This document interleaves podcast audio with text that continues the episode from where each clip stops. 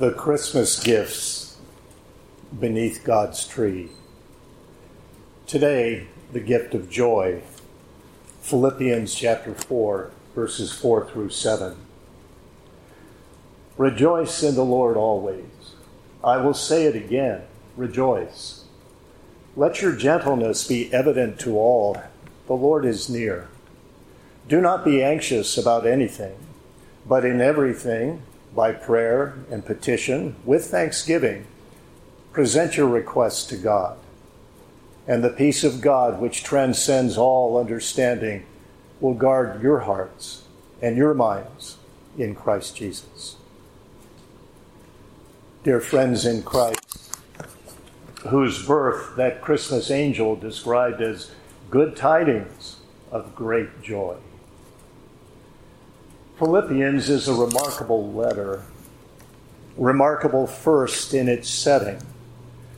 When the Apostle Paul wrote Philippians, he was not lounging beside a fireplace or sipping hot cocoa or admiring a beautifully decorated Christmas tree. He was in prison because of his Christian faith. I am in chains for Christ, he said, Philippians 1:13.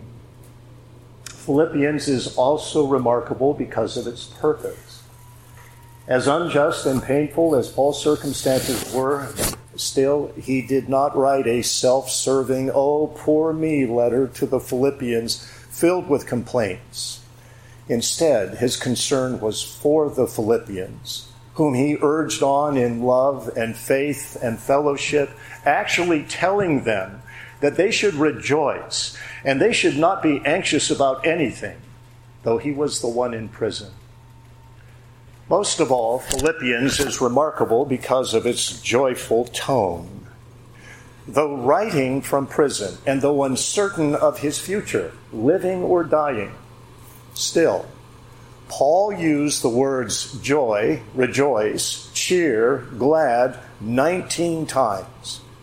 Amid the happiest hours of your life, have you ever used the words joy, rejoice, cheer, be glad 19 times in a single letter, even a Christmas letter?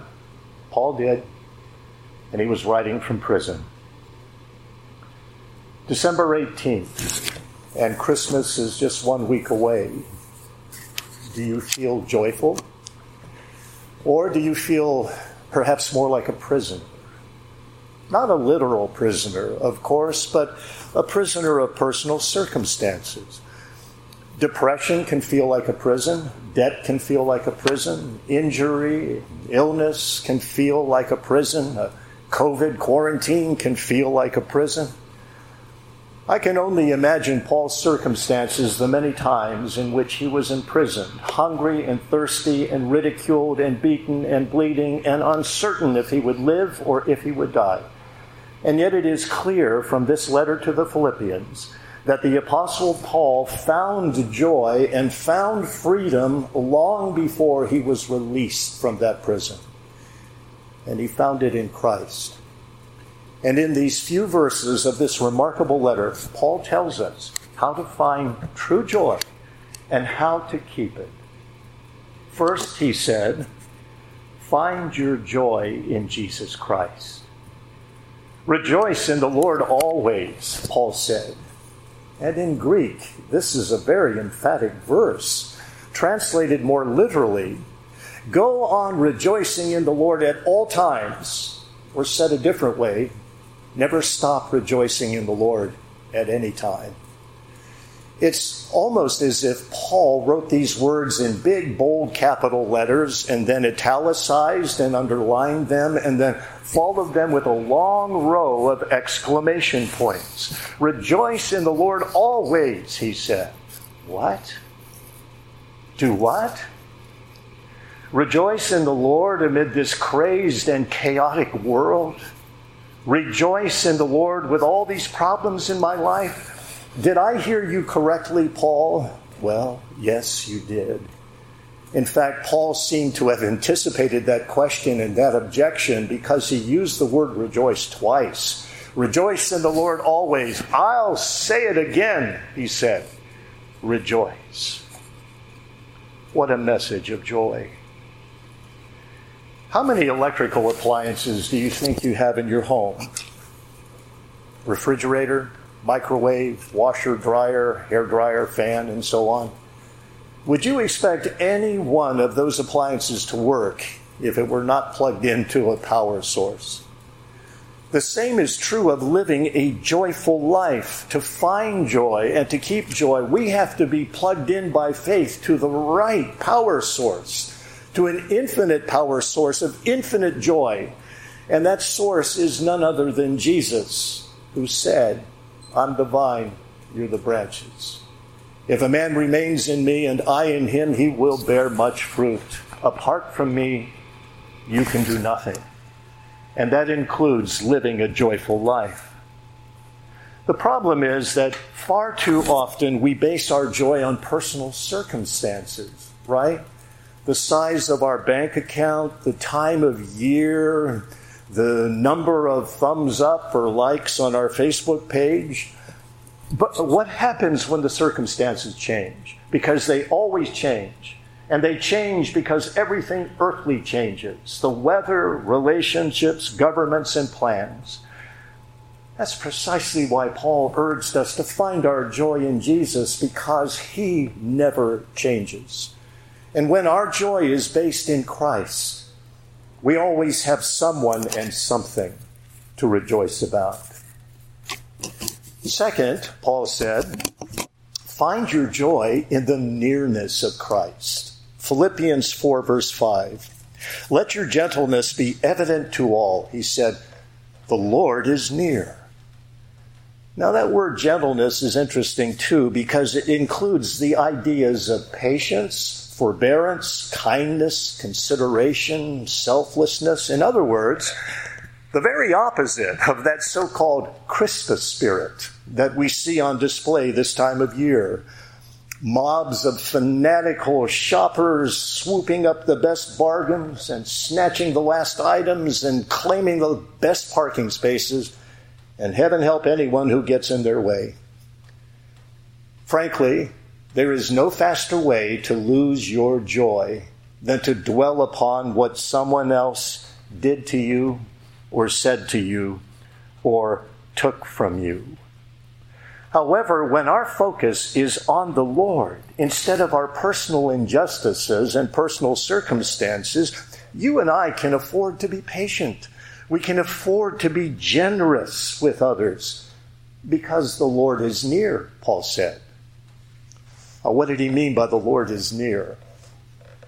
He may have meant the second coming of Jesus when he will right every wrong he may have meant the nearness of Christ to us personally every hour of every day, but regardless, both of those are true. And both of those should fill us with joy and with patience, and this time of year especially. Both of us, both of those should move us to say, I'm not going to let this upset me. I'm not going to let this rob me of my joy. I'm not going to let my desire to get even control me because the Lord is near and He will heal all my hurts. When we approach our problems that way and our adversities that way, we are doing what Paul said. We are letting our gentleness be evident, and we are showing the world how near and dear our Savior is. And finally, Find your joy by giving your worries to Jesus. Paul said in Philippians 4 6, and I have to admit, this is one of my favorite verses. Do not be anxious about anything, but in everything, by prayer and petition, with thanksgiving, present your requests to God. The word for anxious there really means to be double minded to be of two minds, to be torn in different directions. Oh, what if this happens? Or what if that happens? What do I do next? You may know this from personal experience. This is the very word that Jesus used of Martha in Luke 10:41 when he said, "Martha, Martha, you're worried and upset about so many things." So I wonder, a week before Christmas, is your mind torn in multiple directions? Are you worried and upset about many different things? Are you worried, upset about personal or national or global circumstances? Are you worried about friends and family, even school? Are you worried about health? Are you worried that the old clunker might break down? Or are you worried about the coronavirus? Can I tell you something? God never said, Give me some of your worries and you keep the rest. God never said, You take care of your worries Monday through Friday and I'll cover the weekend. God never said any of those things. What did He say? God said, I don't want you to be anxious at all, period. Am I wrong? Well, what did Paul say? Do not be anxious about anything, but in everything, by prayer and petition with thanksgiving, present your requests to God. When you and I do that, when we heed the Savior's invitation, when we come to Him and say, Lord, here are those problems and worries, I, I just can't carry them anymore, what happens? The peace of God, which transcends all understanding, will guard your hearts and your minds in Christ Jesus. What a change that is. When we rejoice in the Lord, we change. We go from being prisoners of circumstance to being people set free by the knowledge that it is the Lord Himself who is standing guard over our peace of heart and peace of mind. Paul, amid all the hardships of his life, when he was imprisoned and chained and hungry and thirsty and beaten and bleeding and not knowing if he would live or die, Paul did not see the Roman soldiers standing guard over him. For Paul, Jesus was standing guard. And that's what allowed this prisoner to be a proclaimer of joy. Where do we find joy? How do we hold on to it? The answer is Jesus. Listen once more to these beautiful words. Rejoice in the Lord always. I will say it again, rejoice. Let your gentleness be evident to all, the Lord is near. Do not be anxious about anything, but in everything, by prayer and petition, with thanksgiving, present your requests to God. And the peace of God, which transcends all understanding, will guard your hearts and your minds in Christ Jesus. And that, dear friends, is how to have a Merry Christmas every day of the year. Amen. We close with hymn 87, stanzas 1 and 2. 87, stanzas 1 and 2.